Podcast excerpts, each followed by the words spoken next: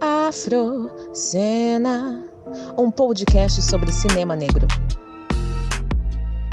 Olá a todas, todos e todes. Eu sou a Petita Reis.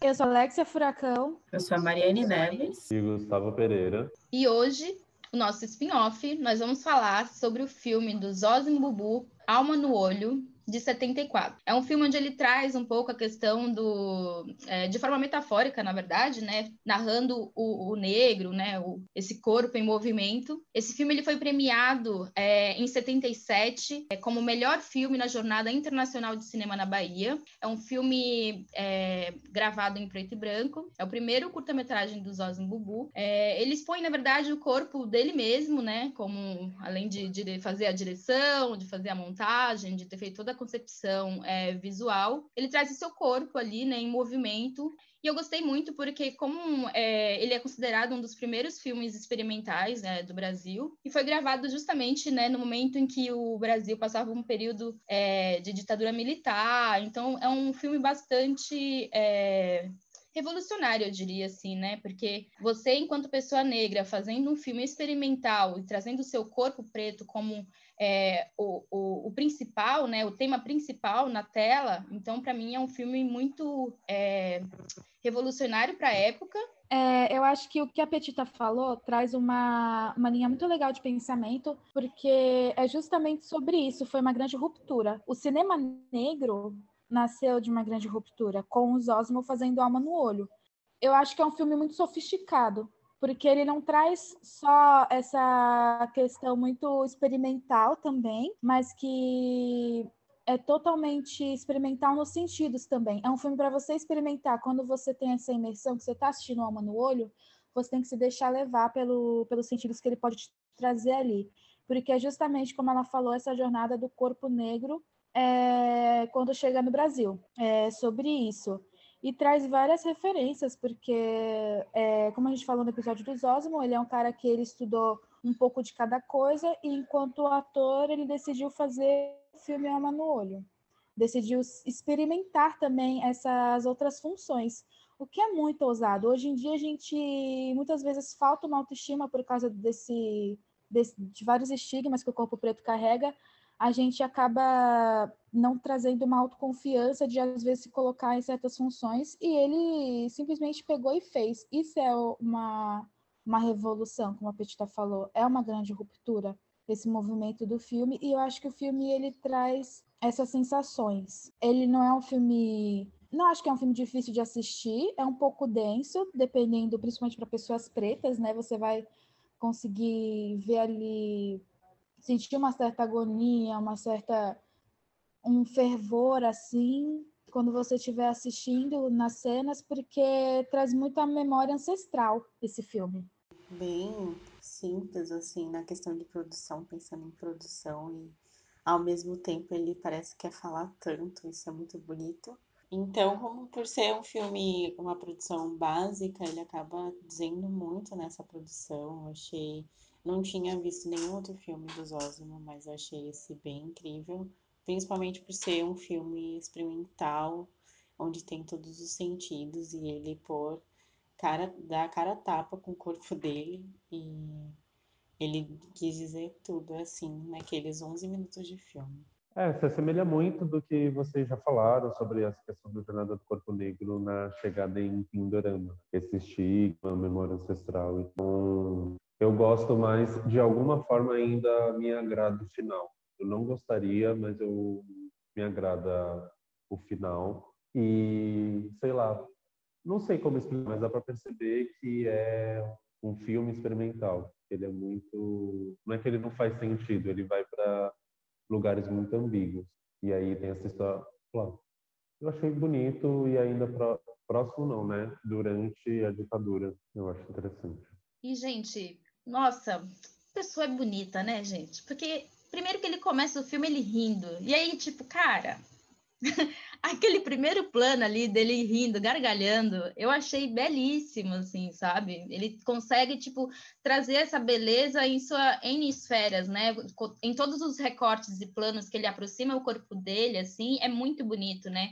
E eu gostei muito do, da fotografia mesmo Porque por mais que seja uma, uma câmera estática, né, tipo, é parado ali, na montagem eles conseguiram trazer com maestria, tipo, é, os, os cortes rápidos, né? Então você acaba meio que indo nessa câmera com, é, com esses cortes rápidos, mas ao mesmo tempo, tipo, te, te faz você imergir naquilo que está passando, né? E por ser um filme experimental, eu acredito também que cada pessoa acaba interpretando de formas diferentes, né?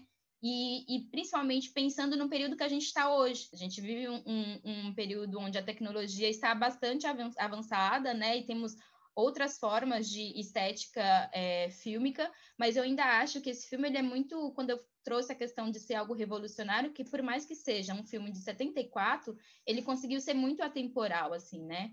E o fato de ser preto e branco também traz essa questão do, do atemporal, porque qualquer momento, acredito que daqui uns 10 anos, os próximos cineastas que forem assistir esse filme também vai ter um significado, né? Porque por mais que ele tenha, cada pessoa tenha essa interpretação do filme, ele traz a nossa herança ancestral, né? Tipo, de referência, né? Esse corpo ali, tipo, quando ele traz é, até o figurino mesmo que ele vai trocando, né? Tipo, até ele, até ele, até ele se despedir de fato, passa por esse processo, né, cronológico, assim, de, de, de estética do, do, figurino mesmo. Eu achei muito bonito também isso e muito bem é, colocado, assim, da parte dele, né?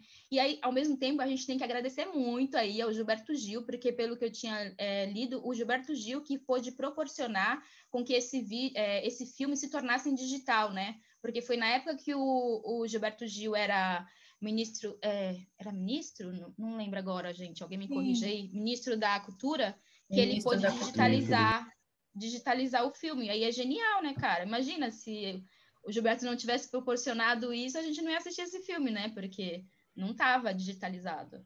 Seria uma obra-prima perdida, basicamente isso. O que hum. acontece bastante. Eu achei bem revolucionário, assim.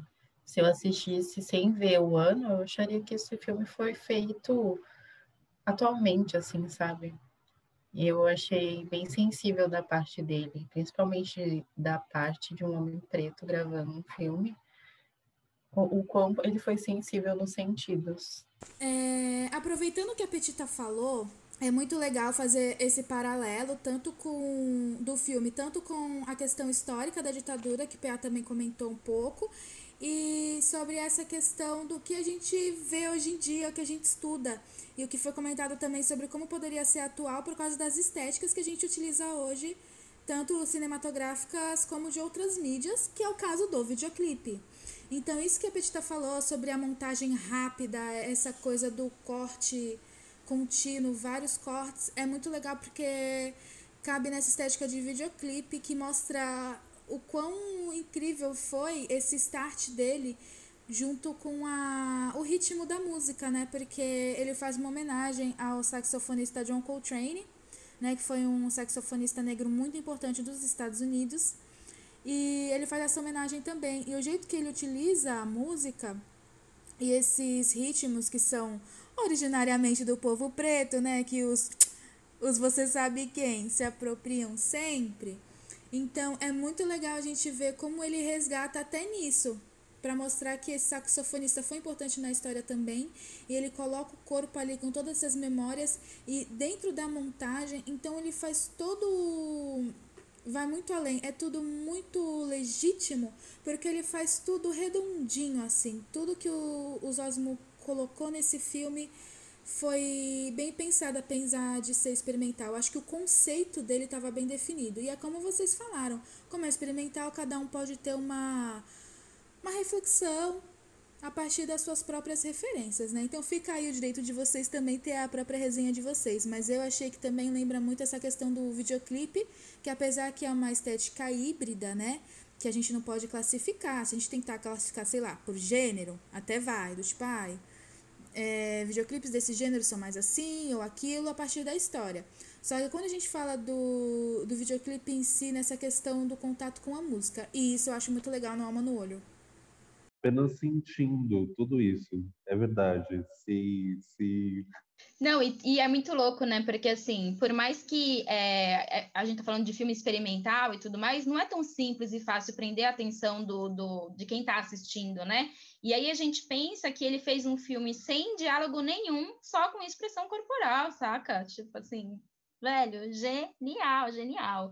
E, e é isso que, tipo, que diferencia, né, um, um grande artista, eu acho. Quando a pessoa tem esse poder né, de conseguir, tipo, prender a atenção do público, né, de, em sua diferente é, forma de expressão artística, não só de filme, mas é, saber utilizar o seu corpo e as suas expressões corporais. E eu acho que esse filme Alma no Olho, ele, tipo, ele resume, assim, de forma é, foda, como que é ser um artista, né, gênio, onde você pensa em todos os detalhes, né? E, e, pensar também na locação, uma única locação, né? Tipo, gravado em estúdio. Enfim, achei foda, recomendo super, alma no olho, gente. Quem não assistiu ainda, amado, tá perdendo. Então, vá lá assistir, tá? Tá no YouTube. Então, acho que as minhas considerações é essa, né? Você aí que gosta de filme experimental, é que eu sou muito suspeita porque eu amo filme experimental. Eu acho que quando a pessoa cria um conceito, para dizer algo que nem todo mundo vai entender, eu já acho foda. Tudo, né? Olha, e eu quero até resgatar as palavras do nosso papai Joelzito Araújo no nosso episódio de entrevista, que ele falou um pouco do Zósimo pra gente, que eles tiveram uma relação, né, de amizade, que o Zósimo ele é mais esse cineasta que pegava e fazia. Entendeu? Ele, é, ele era essa pessoa de executar as coisas. E existem. Acho que uma coisa que a gente tá. conversa muito aqui na Frocena e desenvolve bastante é esse negócio de não é porque é o cinema negro que vai ter um jeito específico de fazer. Cada cineasta tem o seu jeitinho. E dá pra gente perceber isso analisando tanto os filmes como nas nossas conversas com os cineastas e nas nossas conversas entre a gente também. Existem vários jeitos de fazer e esse jeito específico do, do Zosmo, genial, gente. Alma no olho, é essencial para qualquer pessoa que estuda cinema, que quer entender um pouco no o cinema em geral e principalmente dessa época assim dos anos 70 que rolou muita coisa, né, galera?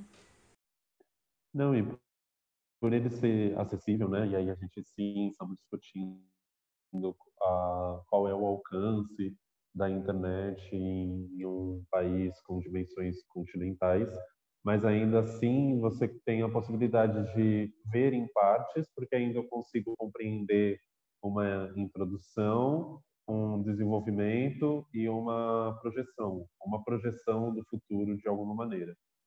É, é possível fazer metade assim, porque são 20 minutos, então dá lá um bom tempinho, ver se você assimila, se você quer entender ou não.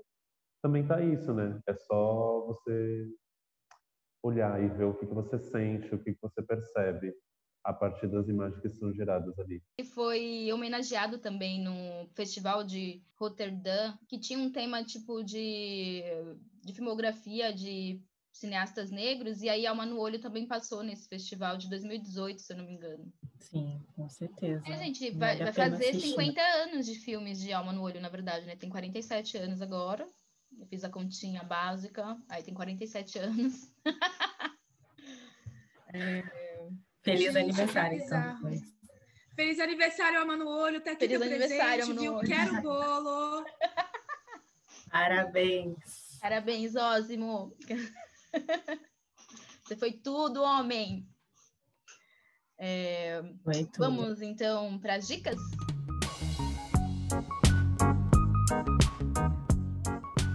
Vamos de dica. Então hoje vamos de dicas, gente. Eu estou apaixonada por uma colombiana. Eu tô assim, ó, gente, ícone, ícone artístico, ícone, ícone. O nome dela é Lido Pimenta. Ela é colombiana, e ela é uma artista assim contemporânea, fodida, porque eu assisti os videoclipes dela, sensacional. E todos os videoclipes ela traz uma questão tipo de herança ancestral, traz um pouco da cultura colombiana e indígena, afro-indígena. Cara, foda, os videoclipes incrivelmente maravilhosos. Todo o figurino dela, ela traz um pouco do artesanato local. Ela mistura um pouco de música eletrônica, com uma música é, indígena. Então, assim, você consegue escutar um pouco de música indígena com música pop. Enfim, ela faz uma mistura que tem uma coisa maravilhosa. E eu vou indicar a música dela. É... Essa música faz parte do álbum que ela lançou em 2020. O nome do álbum é Miss Colômbia. E o nome da música é Eso que tu haces. Então, ela é genial. Então, pesquise Lido Pimenta e Eso que haces. Perfeita. E quem quiser me acompanhar nas redes sociais é arroba petita underline reis. Indicação é que como nós retornamos a ter assistir a novela Amor de Mãe, tem uma atriz na novela, não lembro o personagem dela, mas ela tem, ela também é cantora, que é a Maria. E aí a música é Acabou, que é um reggae bem gostoso de cantar para despedida, cantar para check it out. Ela vai para muitos lugares assim. Ah, ela é ótima, ela é perfeita. E aproveitando que está falando também de latino-americanas, é, tem a Iendre, então Y E N D R Y novamente, Nina, é maravilhoso também. Pode ser tanto a versão do Colors quanto a versão a gravação. Ah, e para me encontrar nas redes sociais, arroba preto desolado.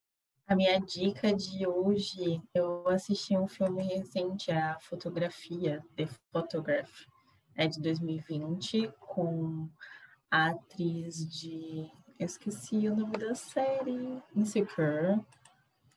A atriz de Insecure. E é de 2020, é um romance negro, bem bonitinho, bem meloso. Eu achei meloso até demais, fiquei assim, ah, mas vale a pena assistir, né? A gente difícil assistir um filme com um casal negro que não seja um drama fudido, mas é bem, bem café com açúcar, talvez muito docinho, é assim. Então, se você também quiser me acompanhar nas redes sociais, é Neves Mariana Underline. Então, gente, a minha dica é uma dica assim que eu esperei bastante para indicar, porque eu tive a honra de assistir esse filme numa exibição privada é, em dezembro.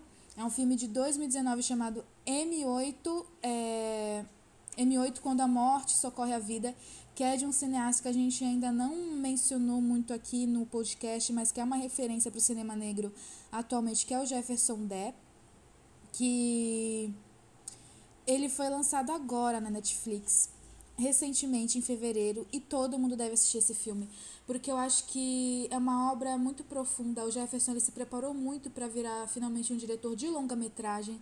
E esse longa é uma ficção e ele é sensacional porque ele, apesar de ser uma, uma ficção, fala sobre vários várias coisas muito pertinentes da nossa vida, assim, da atualidade também dá pra gente sentir uma coisa que eu me senti muito representada, até pelas questões de espiritualidade, de mexe com, com uma ficção, com uma realidade ali, que o que pode ser realidade para alguns que acreditam e para outros que não, muito que bem.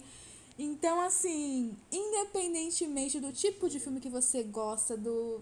Gente, assistam M8. É um filme sensacional. Quando você assistir M8, você vai falar: como que eu não assisti isso antes? Como que as pessoas não estão assistindo isso? É melhor que WandaVision. Pode assistir, que senão a Alexia Furacão dá o seu dinheiro de volta. Dá a sua dica de volta. Eu, eu, eu pago o dinheiro de volta, mas quem vai pagar mesmo é o Jefferson Den, tá escrito. É, outra dica é um perfil 100% nada a ver, só que muito interessante para você que gosta de ficar procrastinando na internet como a Dona Furacão. Que é um perfil chamado Amelia Rowcroft Sculpture. Depois a gente coloca escritinho no, no perfil do Instagram do Afrocena, que a gente sempre posta as dicas lá, muito que bem. E é um perfil de uma dona moça que ela é, ela faz esculturas incríveis e a maioria das esculturas, o que eu vejo aqui são esculturas de famosos. Então tem uma Beyoncé, tem o Bruno Mars, tem uma escultura do Michael B. Jordan que eu queria na minha casa. Então, assim, tem várias esculturas que é muito legal você ver do tipo, ah, essa aparece, essa aparece médio. Ela posta também umas fotos meio que de making off, onde mostra ela fazendo os primeiros acabamentos da profundidade de alguns alguns detalhes ali do rosto da pessoa. E é uma loucura, porque como ela faz a maioria de famosos, dá para você comparar, né? Não é só uma escultura neoclássica de sei lá quem que é histórica. É legal, é meio cultura pop, meio cult. Aí você já fica ali no, no híbrido do, do aceitável pela sociedade, tá bom, meu querido Afrocene? E quem quiser me seguir, arroba Alexia Furacão, tá bom? Mas sem brigas, porque nós estamos na quaresma, não esqueçam. E esse foi o nosso spin-off. E, gente, vou falar agora com ouvintes, afro-ouvintes, vocês precisam acompanhar nosso trabalho nas redes sociais. Então vamos lá, sigam arroba afro underline cena, a gente posta coisa incrível lá, vocês estão perdendo, perdendo. Então vamos lá, curta, compartilha com um amigo, vai que alguém não conhece o Afrocena, né? Porque todo mundo conhece, né? A gente tá o quê? Estamos lá na França, estamos lá o quê? Na Argentina, entendeu? Então você aí, meu humilde brasileiro, vamos lá, acompanhando a gente.